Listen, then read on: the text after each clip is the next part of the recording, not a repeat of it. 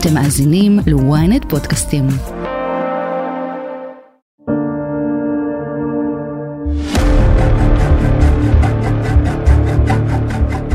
את הזוועות שאירעו ב-7 באוקטובר אין אדם שהיה יכול לצפות. פריצה של אלפי מחבלי חמאס ואזרחים עזתים לתוך שטח מדינת ישראל, שריפה והשמדה של יישובים, רצח של למעלה מאלף וחטיפת 240 אזרחים וחיילים. את כל אלה יכולים היו להגות רק אנשים עם אופי מפלצתי במיוחד. אנשים שבמו ידיהם הביאו גם חורבן על האזרחים שהם מתיימרים להנהיג. אדריכלי הזוועות האלה הם אנשים ששנים ארוכות פניהם מוכרים לנו. بظل هذه الجرائم المتواصلة بحق أهلنا وشعبنا ومن ليس عنده بندقية فليجهز ساطوره ولن نكون عبيدا إلا لله אסמאעיל הנייה, יחיא סינואר ומוחמד דף. הם פני הרשע. אני שרון קידון, וזאת הכותרת. אבי יששכרוב, פרשן לענייני פלסטינים בוויינט וידיעות. כשאנחנו מדברים על פני הרשע ומי אחראי לזוועות של השבעה באוקטובר, אנחנו יכולים לדבר על אסמאעיל הנייה, יחיא סינואר ומוחמד דף באותה המידה? שניים בוודאות כן. שזה השניים שנמצאים בעזה, יחיא סנואר, מוחמד דף, יחד עם מרואן עיסא, שזה הסגן של דף, ואולי גם אפשר לצרף לתוך הקוורטט הזה את מוחמד סנואר, האח של יחיא סנואר, שהוא מח"ט הזרוע הצבאית של חנ... אזור ח'אן יונס, אבל תכף נגיע אליו. אסמאעיל הנייה הוא קצת עוף שונה בנוף הזה. بعد الحصار وبعد الحرب وبعد المؤامرات ورغم كل الكيد العالمي نقولها اليوم הוא היה בדרג המדיני, בזרוע המדינית, כל חייו. הוא אף פעם לא היה איש צבאי. סנואר נכנס לכלא ב-89 בגלל פעילותו הצבאית, אחרי רצח של לא מעט משתפי פעולה. דרך אגב, הכינוי שלו בכלא היה אבו תנאש, כלומר האבא של ה-12. למה אבא של ה-12? כי השמועה אמרה שהוא רצח 12 משתפי פעולה פלסטינים, חשודים בשיתוף פעולה עם היהודים, עם הישראלים, ונכנס לכלא על חלק ממעשי הרצח האלה. אז יש פה הבדלה בין הזרוע הצבאית לבין הנציג של הזרוע המדינית, של הדרג המדיני, אסמאעיל הנייה, שעשה דרכו דרך, אה, איך נקרא לזה, המסדרונות האפרוריים קצת של הפוליטיקה של חמאס. התחיל בכלל בתור הרל"ש של אחמד יאסין, ככה בפעם הראשונה אני פגשתי אותו. כלומר איפשהו באזור 2000-2001, כשאני קובע, רוצה לקבוע עם השייח אחמד יאסין אה, פגישה בבית שלו, ומי שמתווך בפגישה זה אסמאעיל הנייה, לא פחות. זה היה התפקיד שלו, ראש לשכה. אבל אה, אחרי שבעיקר שהשייח אחמד יאסין הלך, הוא לאט לאט ככה הלך וצבר תאוצה, וגם שאר הבכירים בחמאס בדרג המדיני הלכו, והאלה של הצבאי צברו תאוצה. כשיחיא סנואר שוחרר מהכלא ב-2011, עסקת שליט, אז הוא כבר היה מנהיג האסירים בכלא, ויצא באמת במעמד על אחרי 22 שנה, ולאט לאט הוא ככה דחק את אסמאעיל הנייה ללמעלה. עכשיו למה אני אומר דחק ללמעלה? כי היום באמת חברה טובה שאלה אותי, מי יותר בכיר, הנייה או סנואר? הם גם בני אותו גיל, צריך להגיד. פחות או יותר כן. הנייה הוא בתיאוריה יותר בכיר מסנואר, הוא ראש הלשכה המדינית של כל חמאס באשר הם, עזה, גדה, חו"ל, בתי כלא. וסנואר הוא רק ראש הלשכה המדינית של חמאס בעזה. אממה, בפועל סנואר לא בדיוק סופר את הנייה. אני אגיד לך משהו שקצת יישמע לך מוזר, אני לא בטוח שהנייה ידע על המבצע הזה. זה די ברור שסנואר לא התייעץ עם הנהגת חמאס בחו"ל, כי הוא פחד מדיבורים. אני לא יודע אם אפילו הנייה היה בסוד העניינים. יכול להיות שהוא ידע שמשהו מתוכנן, לא ידע שעה, לא ידע איך ולמה וכמה. זה כמו תפקיד ייצוגי כזה, נשיא וראש ממשלה, לצורך זה העניין? תפקיד, זה תפקיד ייצוגי בגלל סנואר. זאת אומרת, אני קצת קשה לי להמשיל את זה למשהו אצלנו, אבל תחשבי שיש לך פה מישהו שהוא לכאורה מתחת לבוס הגדול, אבל בעצם הוא הערס הכי גדול בשכונה, והבוס הגדול מפחד ממנו. אז אני לא מתעסק עם סנואר. סנואר, יחד עם דף, יחד עם מרואן עיסא, אלה החבורה שבאמת קובעת את העניינים, calling the shots, כמו שאומרים באנגלית. הנייה, מין סבא שמנמן וחביב, ש... אל תעניש לי אותו, באלף. לא, לא, שנייה, אבל מושחת, מאוד, כלומר, אנחנו יודעים על זה שהוא יושב בקטאר, בדוחה, בבית מפואר, שבניו קיבלו הרבה מאוד כספים מכספי חמאס. קראתי איפשהו שהוא שווה חמישה מיליארד דולר, זה יכול אז להיות? אני לא יודע אם חמישה מיליארד דולר, זה נשמע לי קצת מופרך, סליחה, אבל אין ספק שיש לו הרבה כסף, וגם הדבר המעניין זה שלפני כמה שנים הוא עושה את המעשה ועוזב את מחנה פליטים שתי, שרק בשבוע שעבר הופצץ ביתו, ועובר להתגורר בדוחה קטאר, עם מנעמי שלטון, עם וילה מפוארת, עם שומר ראש ומה לא, ומשם כמובן קורא להמשיך להילחם ב- ביהודים. אז א', יש פה את הפיצול הזה בין תושבי מחנה פליטים ח'אן יונס, שזה דף וסנואר, לבין תושב מחנה הפליטים שתי, הנייה, אבל גם בעצם זה שעזב את התעלות, את הקרבות, הלך לו להתרווח לו, יעני נהיה ג'ובניק, והשאיר את סינואר ודיף להילחם אל מול היהודים. אז אולי לפני שאנחנו נעבור לאנשים באמת החשובים באמת, אבל תן לי ככה עוד insight או תובנה לגבי הנייה בהיבט הזה של מה בעצם הופך אותו להיות המנהיג שהוא. כלומר, מה בביוגרפיה של הנייה בעצם מביא אותו למקום שהוא מנהיג את החמאס, עד שהוא מעביר בעצם לסינואר את יותר את הפעילות האופרטיבית. תראי, הנייה היה פקיד. הוא התחיל בתור אה, איזה מין מנהיג כזה באוניברסיטה האסלאמית, הוא אחר כך אה, למד אה, אסלאם, לימד אסלאם, והיה מאוד קרוב לשייח' אחמד יאסין, למייסד. ראש לשכה, הוא המוציא ומביא, הוא זה שקובע לו פגישות, כמו שעושה כל ראש לשכה טוב. אבל לאט לאט הוא דחף את עצמו לתוך ההנהגה של חמאס, ההנהגה הפוליטית. נבחר גם ללשכה המדינית של חמאס בעזה, ואז ללשכה המדינית הארצית.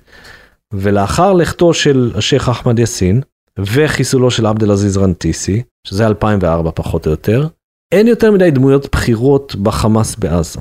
ומי שהשליטה בחמאס הייתה אצלו, ואז עוד יותר לאחר החיסול של יאסין ורנטיסי, זה היה ח'אלד משעל. العبد الفقير خالد مشعل وإخواني أعضاء الشورى وكل أبناء الحركة وكوادرهم وقياداتهم في الداخل والخارج تصطف خلف أخي الحبيب أبو العبد هنية وإخوانه في المكتب السياسي الجديد מיודענו, ההוא שניסינו לחסל ב-97 עם הרעל באוזן וכל זה.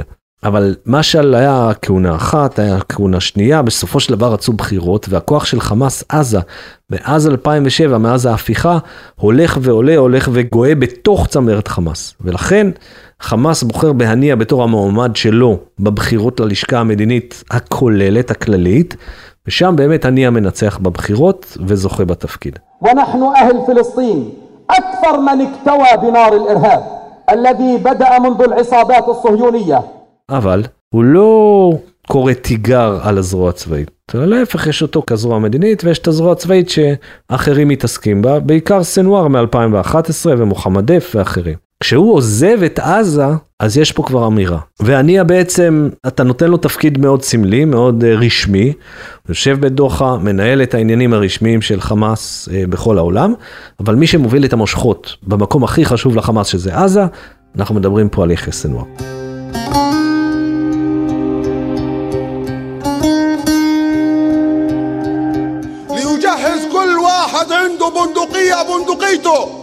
ومن ليس عنده بندقية فليجهز ساطوره אז בוא נדבר על יחיא סינואר. יאללה. האיש הזה שישב 23 שנה בכלא הישראלי ובמובן מסוים מכיר אותנו יותר טוב מכולם. יש כאלה שאפילו חושבים שאנחנו צריכים להכות על חטא על זה שאנחנו בעצם השארנו אותו בחיים, כי עזרנו לו רפואית, אה, אבל הוא בעצם האויב שמנהל את האירוע הזה. כן, חד משמעית, זה האיש שבעצם קיבל את ההחלטה ללכת להתקפה המופרעת הזאת. באמת, אני לוקח אותנו אמנם לכיוון אחר, אבל את יודעת, אני עדיין מדי פעם נעצר ואומר, מה, מה עבר לו בראש? מה, מה הוא חשב שיקרה? הרי הוא ידע שתהיה תגובה ישראלית, הוא ידע שתהיה תגובה ישראלית קשה. מה הוא ציפה, א- איך הוא ציפה לצאת מפה מנצח? עכשיו, יכול להיות שאתה יודע, את הכלים ההגיוניים, תהליך קבלת ההחלטות של יחיא סנואר ושל אדם כמוני מהמערב, עם כל היכרותי את השפה הערבית והתרבות הערבית וכולי וכולי, עדיין יש לי איזשהן, איזשהן מגבלות. כי אני אומר לעצמי, רגע, אבל אם אתה מנהיג פלסטיני של חמאס או לא של חמאס, אז בטח אכפת לך קצת מהציבור שלך. עזוב, אתה שונא יהודים, אתה מת למחוק את היהודים. אבל לא אכפת לך מהפלסטינים? והפעם אני קיבלתי תשובה חד משמעית שלא. זאת אומרת, הוא שמח, הוא חלק מהתוכנית המבצעית שלו. בסיפור הזה היה שיהרגו פה הרבה מאוד אזרחים פלסטינים חפים מפשע. למה? כי זה עושה טוב לחמאס. וזה יוצא נגד ישראל כמובן. אז באמת תהליך קבלת ההחלטות שלו הוא שונה מדפוס החשיבה שלנו. יש כאלה שאומרים שהוא לא לגמרי אדם יציב מנטלית, זאת אומרת אני שהוא... לא אתפלא. מהמם. תראי, הוא בן אדם מאוד קיצוני, הוא בן אדם פנאט, הוא בן אדם שרצח הרבה אנשים במו ידיו. אני לוקח אותך לרגע אחד ל-2014, אחרי צוק איתן. ישראל אז, אם את זוכרת, ניסתה לחסל את חברו, אבו ח'אלד מוחמד דף. והרגה אישה, אחת מנשותיו, והרגה ילדים, כמה מילדיו. וחמאס מתחיל לעשות אה, מין תחקיר כדי להבין מה קרה. מי סיפר לישראלים איפה נמצא מוחמד דף. ומגיעים כנראה לאיזשהו חשוד שהוא מג"ד, לא פחות, מג"ד בזרוע הצבאית של חמאס, ששם משפחתו זה שטאווי, ובאישון לילה פורצים לבית של אותו שטאווי חבורה של חמושים מחמאס, בפיקודו של לא פחות מאשר יחיא סנואר. כלומר, האיש הוא לא סתם פוליטיקאי. הוא פורץ עם אקדח ביד לתוך הבית של מישהו שהוא משלו, משלהם, מג"ד, שהוא חושד בו שהוא משת"פ של הישראלים, מוציא אותו לעיני האישה והילדים באיומי אקדח ואומר אני מטפל בו מעכשיו. והאיש הזה נלקח למרתפי אה, שיפה או לאן שזה לא יהיה, עובר שם כנראה עינויים מאוד קשים, ובסופו של ים חמאס מוציא להורג את אותו מג"ד בזרוע הצבאית, כי הוא רואה בו בתור החשוד המרכזי והאשם בשיתוף פעולה יש עם לו הישראלים. היסטוריה של רצח משת"פים. נכון, נכון. זה, זה מדהים שהוא ישב בכלא הישראלי על רצח משת"פים. מדינת ישראל ראתה בזה אירוע מאוד משמעותי, רצח אה, משתפי פעולה. נכון, אבל בסוף, את יודעת, באה עסקת שליט והחלטנו לשחרר את כולם, כולל כולם חוץ מכמה. וגם פה, את יודעת, אפרופו תהליך קבלת ההחלטות של אה, יחיא סנואר, אבו אברהים, ככה קוראים לו. הוא, כשבאה העסקה, כשהונחה על שולחנו, והוא היה אז אחד ממנהיגי האסירים הבולטים ביותר של חמאס בכלא, הוא אמר לא, אני לא לוקח את זה, אני לא מסכים להצעה הזאת, כי הוא רצה לראות את כל הקודקודים של חמאס הולכים איתו הביתה. חסן סלמה ואיברהים חמד ועבדאללה ברגותי וכל האחרים. והישראלים לא היו מוכנים, והוא לא היה מוכן. ואני מזכיר לך, ב-2006, מי שחוטף את גלעד שליט, אחד ממפקדי החטיפה, זה מוחמד סנואר אחיו, שאחיו אומר, אחי הולך להיות חלק מהמשוחררים, אם לא אין עסקה. עכשיו אחיו מחזיק בגלעד שליט גם פיזית. ובאמת מחליטים לשחרר את יחיא סנואר, ויחיא סנואר אומר אני לא הולך הביתה, מה עושה השב"כ? שם אותו בצינוק. מבודד אותו משאר העולם כדי שהוא לא ימשיך להתנגד לעסקה, ורק אחרי שסוגרים את העסקה בין כל הצדדים, יחיא סנואר הולך הביתה. ומה הוא עושה, הדבר הראשון שהוא עושה, כשהוא מגיע הביתה, הוא מתייצב מול עשרות אלפי בני אדם ברצועה, ואומר, אנחנו לא נשכח לעולם את אחינו האסירים.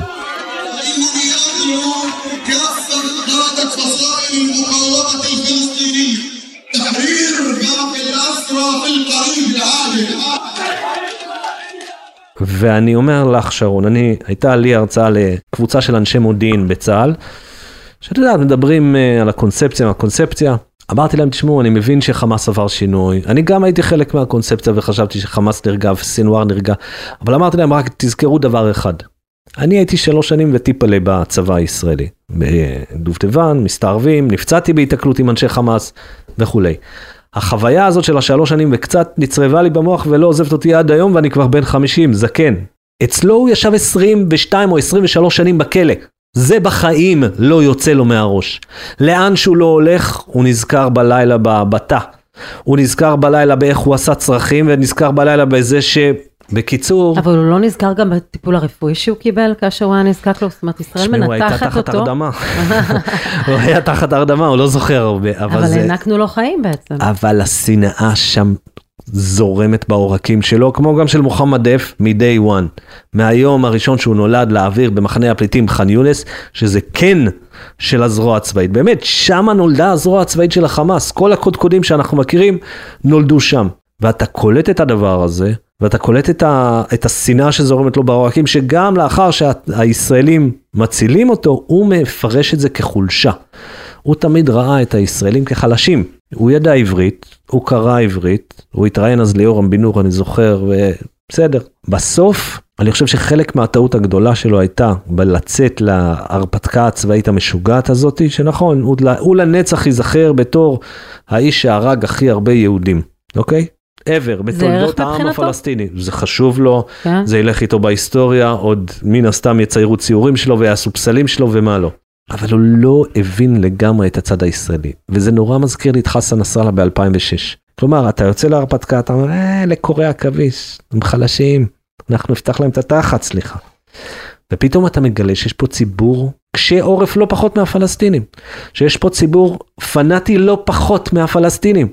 כלומר, היום אין כמעט ויכוח, היום יש קונצנזוס מטורף בקרב כל הישראלים שצריך להיכנס לעזה בכל מחיר ולהוריד את חמאס ולהוריד את הראש של יחיא סנוואר. ואת זה אני חושב שהוא לא לקח בחשבון, הוא חשב שאחרי שאולי נעשה קצת כמה ירי רקטות, אולי הם ייכנסו קצת, נהרוג להם איזה שניים שלושה חיילים והופ, הם יברחו החוצ... החוצה עם הזנב בין הרגליים. הוא לא ראה את הקטסטרופה שהוא מביא על רצועת עזה. אז למה ב-2018 באחד הראיונות הוא אומר שהוא לא רוצה מלחמה, מדבר על הזדמנות בש... לשינוי? הוא שקל הזדמנות לשינוי, או שזה היה לתעתע במערב? תראי, אני גם אה, מנסה הרבה פעמים להבין מה קרה שם, הרי גם אני לא ראיתי את זה. כלומר, אני גם ב-2018-2019, אה, משיחות שניהלתי עם חברים בעזה, משיחות שניהלתי עם אנשי מודיעין פה, אמרתי לעצמי, וואלה, כנראה יחיה. אבו אברהים עבר שינוי. אמרתי, וואלה, כבן אדם הפך לאבא, נולדו לו ילדים, אולי זה מיתן אותו קצת, אולי זה הרגיע אותו, שינה את אורו. יכול להיות. אפילו בשבוע שעבר היה איזה חכם אחד שהביא איזה אמירה שלי ב-103, שסנואר הפך ממנהיג קיצוני, אחד הקיצונים בחמאס, למנהיג פרגמטיסט שמחפש את טובת העם שלו. טעות, טעיתי, נכון? אבל אני חושב שהיה פה איזשהו שבר סביב 2020. מה קרה ב-2020? הוא התמודד בבחירות ללשכה המדינית של חמאס בעזה. אני לא יודע אם את זוכרת את זה, אבל הגיעו התוצאות של הסבב הראשון, והיה תיקו בינו לבין מישהו אחר בכיר בחמאס. ואז כל הדבר הזה פתאום אה, עשה סערה פוליטית רבתי. עכשיו היה ברור שבגלל שסנואר הולך לכל מיני צעדים כלכליים שנחשבים מתונים, הוא חטף פה מהלומה פוליטית בתוך חמאס. חטף כאפה. ואז הלכו לסבב, לסבב ב', וגם בסבב ב' היה שוויון בין השניים. ואז הלכו לסבב ג', ובסבב ג' רק ניצח אז יחיא סנואר. אבל זאת הייתה לדעתי, להערכתי, ההוכחה בשבילו, שאם אתה מנסה להוביל מדיניות יחסית לחמאס, פייסנית כלפי ישראל, כלומר בואו תיתנו לי הקלות כלכליות, ואז אני ארגיע את החבר'ה שלי, זה לא משתלם. ومن ليس عنده بندقية فليجهز ساطوره או יג'חס בלטו או סכינו. ואני חושב שמאז אנחנו ראינו את שינוי הקו שלו, כלומר, מאי 2021, אני מזכיר, שומר חומות, שזה באמת היה מעשה סמי התאבדותי מצד חמאס, אבל בסוף הם צדקו, את יודעת, ירו רקטות כמו משוגעים על ירושלים, ובסוף, במה זה הסתיים? בהרבה הפצצות, אבל לא מעבר לזה. אני חושב שההצלחה של שומר חומות הביאה לו את התיאבון. כלומר, הוא אמר, הישראלים גם הפעם לא יעזו להתעסק איתנו, לא יעזו להיכנס. ואולי אחת הטעויות הגדולות שלנו הייתה שאז, במאי 21, אנחנו היססנו עם הפעלת הכוח הקרקעי. עכשיו, הרבה פעמים שואלים אותי ב-40 ימים האחרונים, או קצת יותר, האם זה מה שהוא תכנן? אין לי תשובה חד משמעית. האם הוא תכנן שבסוף השבעה באוקטובר יהיה לנו 1,400 הרוגים ו-240 או 238 עכשיו חטופים? אני לא יודע. יש את הטענה שהוא הצליח מדי. יש את הטענה שהוא הצליח מדי, מנגד אנחנו כן יודעים בעדויות שהם תכננו להגיע לכל מיני מתקנים רגישים במרכז ולבסיסי חיל אוויר ואפילו לגדה המערבית ראיתי באחד הדיווחים בתקשורת האמריקנית. אז אתה אומר וואלה, הבן אדם מגלומן, ואני חושב שזאת אחת הבעיות שלו, הבן אדם באמת מגלומן. הוא שפוי, אבל הוא נרקיסיסט והוא מגלומן והוא בטוח שהוא המשיח הגדול של הפלסטינים. אז איך אפשר לנהל עם איש כזה משא ומתן, כשגם ככה הוא מורכב בגלל בעיות טכניות ובגלל שהוא צריך לעבור דרך קטאר? איך אפשר בכלל לנהל איתו משא ומתן כשאתה אומר שמולך לא עומד אדם שעובד לפי הרציונל שלנו? זה לא הרציונל שלנו, אבל תראי, פוליטיקאים, מגלומנים, נרקיסיסטים, לא חסר, כן? אני חושב שכולנו מכירים כמה. אמ, אבל במקרה שלו, כן, זה ארבע רמות מעל הממוצע שאנחנו מכירים וממה שאנחנו מבינים. אפשר לנהל משא ומתן איתו. בסוף הוא מבין שהוא יצטרך לשחרר בני ערובה, בסוף אנחנו מבינים שאנחנו נצטרך לשחרר אסירים, איך זה יתבצע, תמורת כמה, איך כמה. פה זה כבר הכל שאלה של אה, מקל וגזר, את יודעת, אני בהחלט תומך בגישה הזאת של מדינת ישראל היום, שאומרת אם אנחנו לא נעשה מהלכים דרמטיים על הקרקע, הוא לא יוותר פה. הוא לא ילך אחורה כל כך בקלות, ולכן אני חושב שסנוואר מבין טוב מאוד שפה נורא ברורה. אם הוא ירגיש את החרב מונחת לו לצבא, על הצבא, אז כן, תראי כנראה גם ויתורים מאוד דרמטיים מבחינתו בסוגיית בני ערובה והשבויים.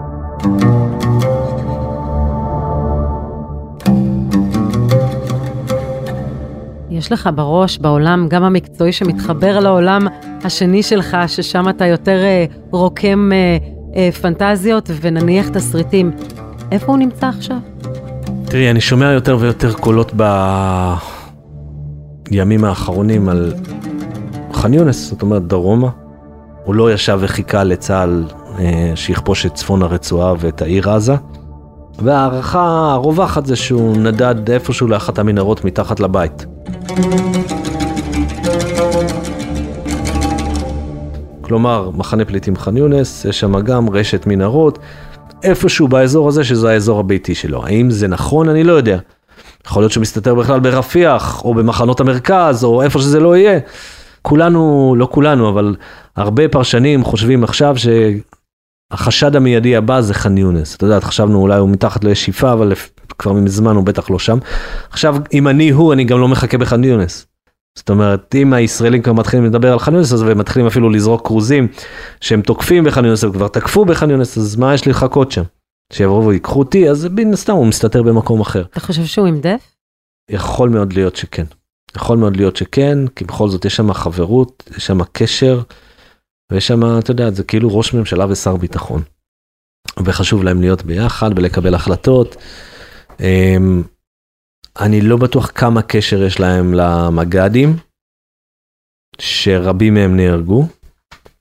יש שני מח"טים, או שני קודקודים מאוד רציניים בתוך החבורה הזאת, שאנחנו מדברים על שישה אנשים שבאמת מנהלים את האופרציה של הזרוע הצבאית. שניים מהם כבר לא איתנו, זאת אומרת איימן נופל, שנהרג די בתחילת הלחימה, והשני זה אחמד רנדור, שבשבוע שעבר התפרסמו דיווחים פלסטינים על כך שהוא כנראה נהרג.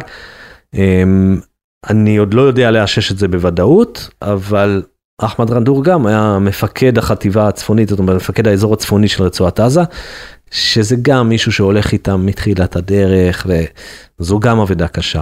לא נשארו פה הרבה, אני, אני, אני מזכיר, זאת אומרת נשארו פה מרואן עיסא, מוחמד סנואר האח, מוחמד דף ויחיה.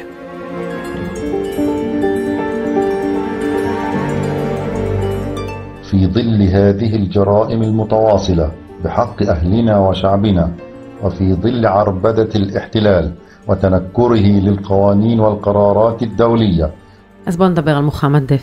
אם אנחנו מדברים על פני הרשע, זה מוחמד דף. האיש עם כמה נשמות היו לו? משוגע.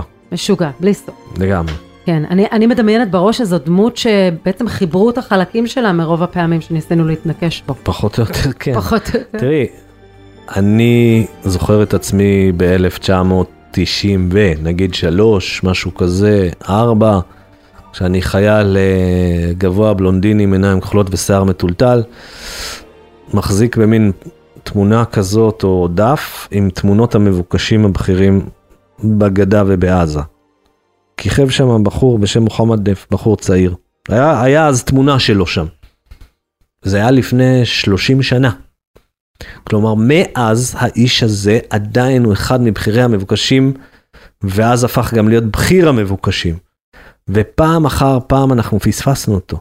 ופעם אחת ניסינו להוריד אותו יחד עם צמרת חמאס עם אותה פצצה של 250 קילו במקום טון שיכלה לחסל את כולם ובסוף כולם יצאו משם בשלום. ופעם אחת הפצצנו רכב שבו הוא נסע והוא יצא מהרכב הזה צולע ומדמם ואפילו אחת המצלמות תיעדו אותו יוצא צולע ומדמם מהדבר הזה. ואני זוכר כשמישהו מהמקורות שלי בעזה התקשר אליי ואמר לי שהוא היה באוטו הזה, והוא יצא ממנו פצוע. ואחר כך כמובן היה את ניסיון החיסול ב-2014 שהרגו את אשתו והילדים, והיו עוד, אני בטוח. ומוחמד דף אה, עבר שיקום. אני עוד עד 2007 ביקרתי ברצועת עזה באופן די אה, תדיר, פעם בשבוע כזה, ויצא לי אפילו להיות בבית החולים השיקומי, שבו הוא עבר פיזיותרפיה. זאת אומרת, הזכירו לי, סיפרו לי על זה בגאווה, כשביקרתי במקום, ששם הוא עבר פיזיותרפיה. אף פעם לא פגשתי אותו, לצערי.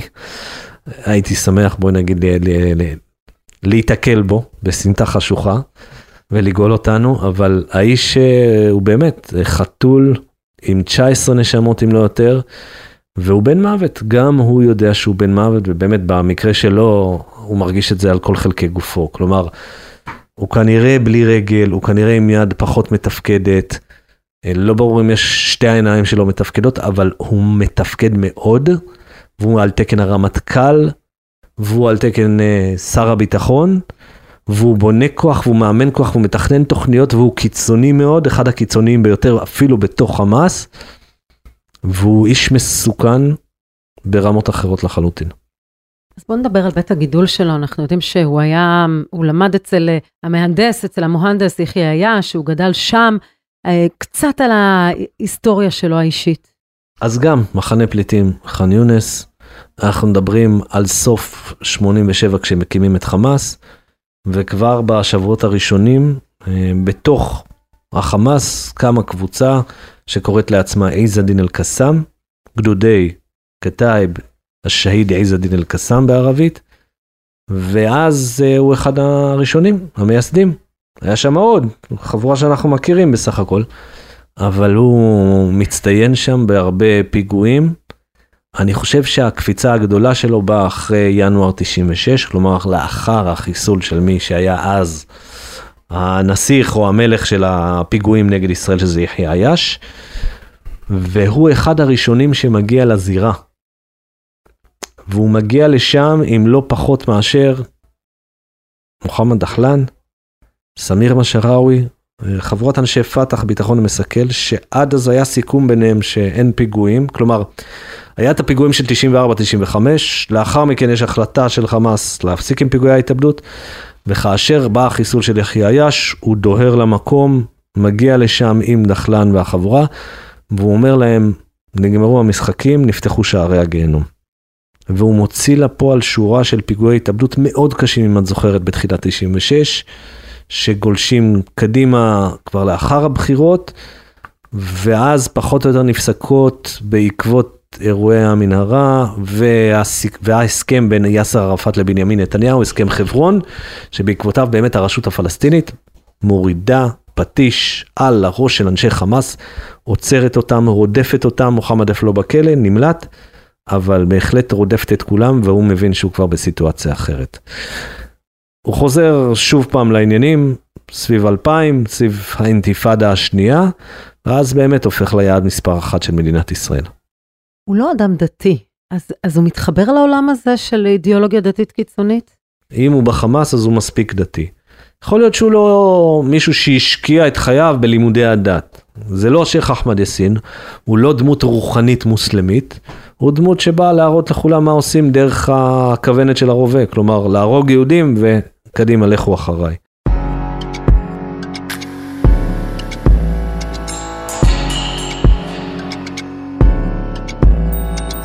אם אתה צריך להצביע על אדם אחד שהוא מקור כל הרוע שאירע לנו בשבעה באוקטובר, זה יהיה מוחמד דף? זה יהיה שניים, זה יהיה סנוואר ודף. אין פה אחד והשני נגרר אחריו. יש פה צוות, ואולי אפילו משולש, יחד עם מרואן עיסא, שזה בעצם האנשים שהובילו את הדבר הזה, את הטירוף הזה, שעכשיו, את יודעת, עוד הפעם אני חוזר לנקודה הזאת, זה לא רק אנחנו משלמים על זה. זה גם תושבי רצועת עזה, וזה גם אפילו פלסטינים בגדה. וזה גם כל אפשרות לשלום עתידי בין הימים, הם מחקו את זה, ואני בטוח שהם גאים בזה שהם מחקו את האפשרות הזאת של שלום בין העמים, כי זה היה המטרה מספר אחת שלהם, לסכל כל אפשרות של משא ומתן בין הצדדים, והם עשו, הצליחו.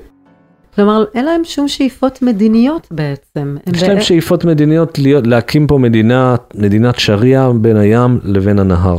זה השאיפות שלהם. כלומר, לא לנהל רק את העם שלהם באזור שלהם, אלא איזה חליפות אסלאמית. כן, כזאת. לחלוטין. זה ה... זאת האידיאולוגיה של האחים המוסלמים, ובטח בטח מהז'אנר של אה, סנואר ודף, שהם יותר קיצוניים אפילו בתוך האחים המוסלמים. אני חושב שכשאני מסתכל על הפלסטינים היום בעזה, יש לך 2.2 מיליון פלסטינים שמתגוררים שם. שאנחנו יודעים שלפחות מיליון, אם לא יותר, עזבו את הבתים שלהם בצפון הרצועה, ואין להם לאן לחזור. זאת אומרת, עיירות שאני זוכר מהביקורים שלי, בית להיה, בית אה, חנון, מקומות, אין, אין, אין, אין, אין יותר. כלומר, יש לך כל כך הרבה בתים שנפגעו ברצועת עזה. לפי הנתון של האו"ם, אם אני לא טועה, 70% מהמבנים בעזה נפגעו, ורבים מהם לא שמישים למגורים, שזה מטורף. עכשיו, לאן הם יחזרו המיליון פסיק משהו אלף פלסטינים? איפה מוחמד דף ויחיא סנוואר? איפה אתם חושבים שהאנשים האלה יגורו? אני לא חושב שהם הפנימו עד הסוף את המשמעות של המעשה שלהם. לסיכום, אבי יששכרוב, אם היית יכול לזמן את שלושת האנשים האלה לחדר אחד, או אפילו אחד מהם, מה היית רוצה לשאול אותם? אני לא בטוח שהייתי רוצה לשאול אותם. אני יודע מה הייתי רוצה לעשות, ו... אבל אה, אני מנסה בכל זאת לענות לשאלתך ולהיות עיתונאי לרגע. ופחות ישראלי ופחות אה, לוחם. כי באמת האינסטינקט שלי כשאת אומרת את השם הוא אינסטינקט של זעם, הוא אינסטינקט של הייתי שמח לתקוע כדור לכל אחד ואחד מהם. נקודה. אם הייתי יכול לשאול את סנואר מרחוק, הייתי שואל אותו, בשביל מה? מה, מה, מה התועלת? למה זה, מה זה עזר לך? בחיים אתה פוליטיקאי, אתה רוצה להנהיג את העם הפלסטיני, אתה רוצה... איזה עם פלסטיני, יחמר. איזה... אה, מה היה? אין עם פלסטיני, הרסת את עזה, הרסת כל אפשרות שיהיה משהו קצת משגשג ברצועת עזה. הבאת נכבה, בואי נקרא לילד בשמו. האיש שרשום על הניצחון במרכאות הכי גדול בתולדות הפלסטינים נגד מדינת ישראל, רשום שמו גם על הנכבה של 2023. אבי יששכרוב, תודה רבה לך. תודה. ועד כאן הכותרת להפעם. אם עדיין לא נרשמתם לעקוב אחרינו באפל או בספוטיפיי, כדאי לכם. אתם מוזמנים לדרג אותנו, להגיב לנו, מה אתם הייתם שואלים את סינואר? את הכותרת אפשר למצוא גם באתר ynet, או באפליקציה, בנייד או ברכב. אם הגעתם עד לכאן, אתם מוזמנים להאזין לפרק נוסף שלנו על המנהיג הלא החלטי שבצפון. חפשו את הפרק יושב על הגדר, הדילמה של נסראללה.